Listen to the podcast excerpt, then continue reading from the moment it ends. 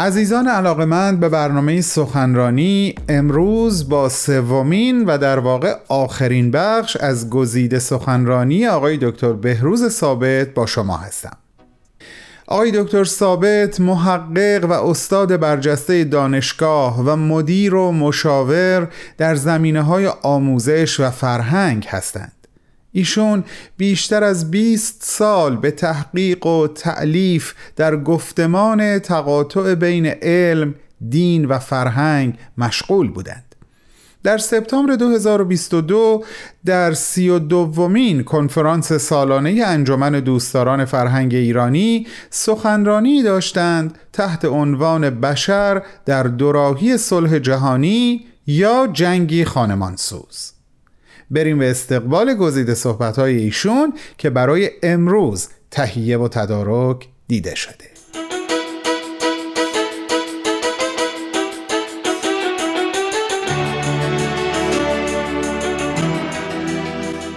نکته ای که بایستی مورد توجه قرار بدیم این است که طرح امنیت جمعی که بهاءالله و عبدالبها مطرح کردن خیلی واقعیت گراست و به جنبه های عملی مطلب هم واقف است. هرچند که هدف اصلی آین بهایی ایجاد صلح اکبر و صلح اعظمی است که در همه ادیان به اون اشاره شده اما در عین حال این مفهوم امنیت جمعی به عنوان یک قدم به سوی اون صلح اکبر هم مورد تاکید قرار گرفته. یعنی دیدگاه بهایی تنها یک ایدئال محض نیست بلکه خیلی واقعیتگرا و یا به اصطلاح اهل سیاست رئال پلیتیک هست. لذا اونچه که در آثار بهایی اومده این است که صلح اعظم یا صلح اکبر قطعا پیاده خواهد شد و این پدیده و این امر مهم در انجمن عالم جلوه‌گر میشه. اما بایستی از مراحلی بگذریم و همونطور که گفتیم اون مختزیات ملی و بین المللی به وجود بیاد و پرورش پیدا بکنه در تحت یک گفتمان بین المللی تا اینکه شرایط برای ظهور و بروز مراحل بالاتر صلح هم به وجود بیاد. یک نکته که اینجا قابل ذکر هست این است که در حقیقت تحولاتی که از اواخر قرن 19 و در طی قرن بیستم به وجود آمد و رشد کرد و این مفهوم ژئوپلیتیک رو که در حقیقت یک لغت یونانی است به معنی تأثیرات انسان و محیط پیرامونش بر سیاست و قدرت سیاسی و روابط بین المللی و نظم جهانی. این توسط یه عده زیادی آدم های مطرح شد مثل رودولف جلن یه سوئدی بود که این مسائل رو مطرح کرد و بعد به طور کلی در بدنه تفکر سیاسی و اقتصاد سیاسی عالم جای خودش رو باز کرد و معنی و عملکرد ژئوپلیتیک فراتر رفت و وسیعتر شد. تا حال که می‌تونیم بگیم مفهوم ژئوپلیتیک در حقیقت مترادف با تمامیت روابط سیاسی در سطح جهان و در برگیرنده اقتصاد بین الملل هست و همچنین حتی روابط و نقش ارتش و تحولات قوای نظامی در سطح جهان. یعنی تمام اینها رو در بر می‌گیره. البته ریشه این خیلی عمیقتره در آثار فلاسفه مثل ارسطو و یا مونتسکیو هم اشاراتی به این مفاهیم شده.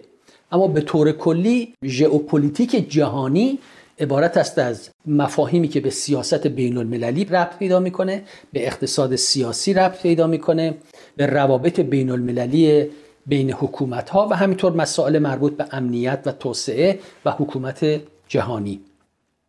و به طور کلی تمام فعالیت هایی که در سطوح بین المللی فراملی فرامنطقه‌ای قرار می‌گیره و مبتنی هست بر حقوق بین الملل و انگیزه های اقتصادی و اخلاق جهانی. تمام اینها میاد زیر چتر ژئوپلیتیک جهانی یا یک نظم ژئوپلیتیک جهانی.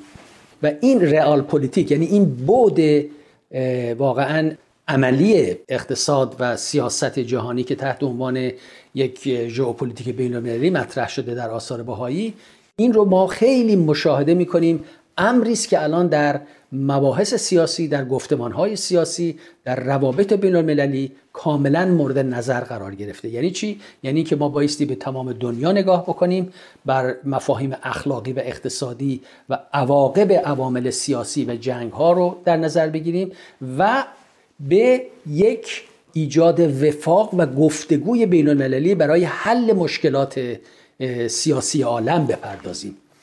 و در حقیقت توازن قدرت و قوا برای ایجاد صلح پایدار. این مفهوم ژئوپلیتیک جهانی است. و به نظر بنده طرح بهاءالله و عبدالبها در حقیقت پایه‌گذار این تحول اساسی در ژئوپلیتیک جهان بود. یعنی نزدیک به اونه.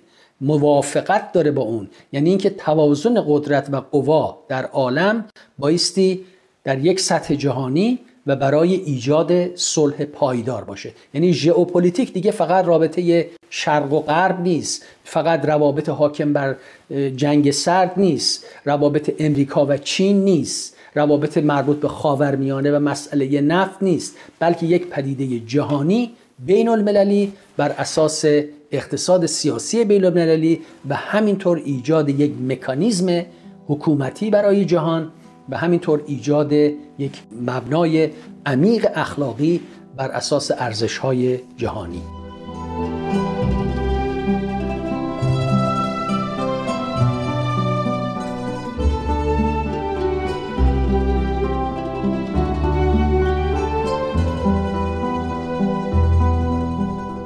همراهان گرامی شما شنونده گزیده ای از صحبت‌های آقای دکتر بهروز ثابت هستید که در سی و دومین کنفرانس سالانه انجمن دوستداران فرهنگ ایرانی ایراد کردند.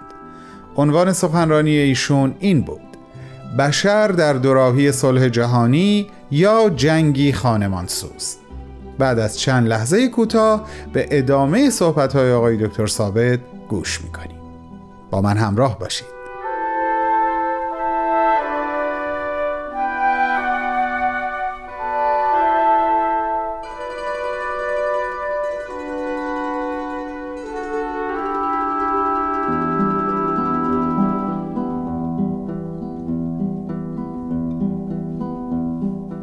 طور خلاصه مطلب رو می‌تونیم اینطور مطرح بکنیم که صلح یک امر عمومیه دارای ابعاد متعددی هست یک روند تکاملی داره بایستی از طریق آموزش و پرورش و مشورت و گفتمان جهانی به اهدافش برسه و این اهداف قدم به قدم بایستی صورت بگیره یک امر پیشرونده است یک امر ارگانیک هست و نکته اساسی که اینجا مطرح کردیم این است که فکر صلح و ارزش های صلح بایستی در درون جوامع انسانی و در اینجا منظور ملت های عالم هستند که حاکمیت سیاسی دارند در حقیقت.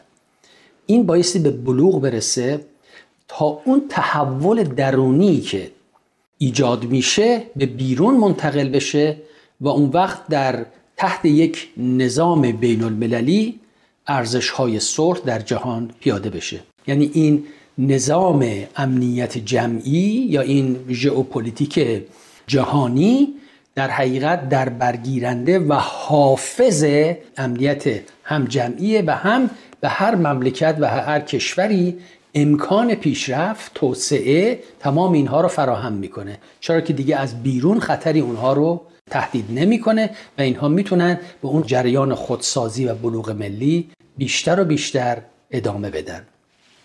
و در این حالته که اون ارزش های قدیمی ارزش های کهن مثل قبیله گرایی یا ارزش های دوران فئودالیسم جای خودش رو به ارزش های یک جهان متحد و یک نظم نوین جهانی میدن.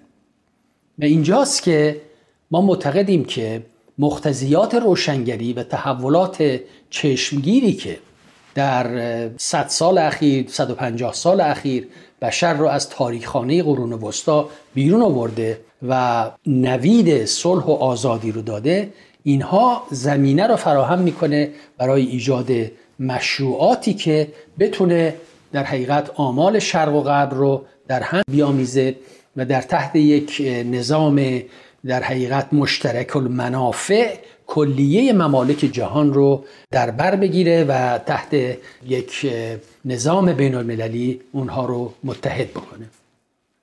یک نکته ای هم که در آخر کلام می‌خوایم بهش اضافه بکنیم این است که هنوز ارزش های دینی در دنیای امروز ما دارای اهمیت بسیار هست و اون تصور که دین از بین خواهد رفت اون کاملا غلط بوده و نشون داده که به هر حال دین نقشی در حیات جوامع انسانی بازی می‌کنه. لذا با یک اشاره هم بکنیم به نقش دین در ایجاد صلح. و به این معنا که برای قرنها جهانبینی بشر بر اساس یک تضاد و پارادوکسی بوده بین ما و دیگران. و در حقیقت ادیان هم بیشتر و بیشتر بر این مطلب دامن زدن. یعنی بر این اساس که گفتن دین ما بر حق و دین دیگران باطل. این نگاه انحصاری گاهی اوقات بر ناسیونالیزم افراطی هم سوار شده و هم جنبه دینی داشت پیدا کرده هم جنبه ملی و سیاسی و لذا بیشتر دامن زده بر این تعصب که ما بر حقیم ما درستیم ما خداپرست هستیم و دیگران کافر. و یا در مواردی بر اساس نژاد برتر هم بر این غلبه کرده و نژادهای دیگران رو پستر دونستن و مسائلی از این قبیل. زمانی هم این تضاد در حقیقت حالت ایدئولوژی طبقه پیدا کرده مثل نظام های کمونیستی که اسم طبقه کارگر جهان رو بین خودی ها و بیگانگان تقسیم می کرد و یا مثل نازی ها که به اسم نژاد آریان دنیا رو به تاریک و روشن تقسیم می کردن.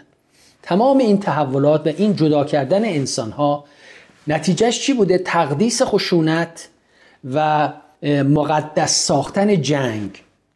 ضمن اینکه رهبران این جریانات دائما تعهد زبانی خودشون رو به صلح مطرح می‌کردند ولی در عین حال مروج جدایی و بیگانگی بودند یعنی در یک نوع موعودگرایی مذهبی که حالت سیاسی هم پیدا می‌کرده. مثلا برخی از پیروان ادیان مثل مثلا پیروان ادیان مسیحی و مسلمان به نوعی رجعت مسیح و یا ظهور قائم معتقدند اما در لایه های باور اونها یک نوع ستیز جویی نهفته است که به این معنا که چون موعود رجعت کند عالم را از ناپاکان و کفار و بیگانگان پاک می‌کنه و قدرت به اونهایی که برحق هستند می‌رسه. لذا این استور اندیشی سیاست زده که بر روانشناسی تحکیم قدرت سیاسی استواره این هم جز جنگ و ستیزه چیز دیگری نخواهد داشت و این شاید برای ایران ما و آینده ایران امر بسیار مهمی باشه. یعنی دوران توسل به جدایی و بیگانگی در حقیقت به سر آمده. دوران فئودالیسم قبیل گرایی تعصبات ایدئولوژیک نژادی اینها همه به سر آمده و مشکلات امروز جهان بود جهانی پیدا کردن و تنها از طریق تغییر بینش ما می‌تونیم این رو تبدیل بکنیم به همکاری و همزیستی جهانی.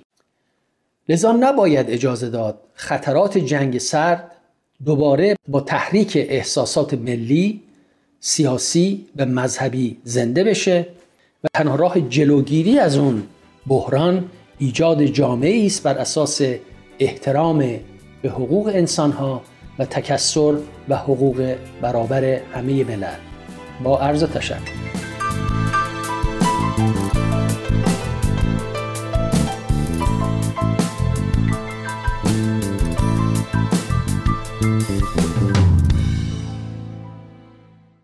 عزیزان شنونده این بود سومین و آخرین بخش از گزیده صحبت‌های آقای دکتر بهروز ثابت تحت عنوان بشر در دوراهی صلح جهانی یا جنگی خانمانسوز آقای دکتر ثابت همونطور که ابتدا عرض کردم محقق و استاد دانشگاه هستند و همچنین مشاور در زمینه های آموزش و فرهنگ و بالغ بر 20 سال هست که در ارتباط با گفتمان تقاطع بین علم، دین و فرهنگ تحقیق می اگر علاقه من به شنیدن این سخنرانی به شکل کامل هستید همکاران من لینک این سخنرانی رو در وبسایتمون در اختیار شما قرار دادند. www.persianbms.org شنبه هفته آینده در خدمت شما هستم با یک سخنرانی دیگه از یک سخنران دیگه. به امید همراهیتون و با بهترین آرزوها.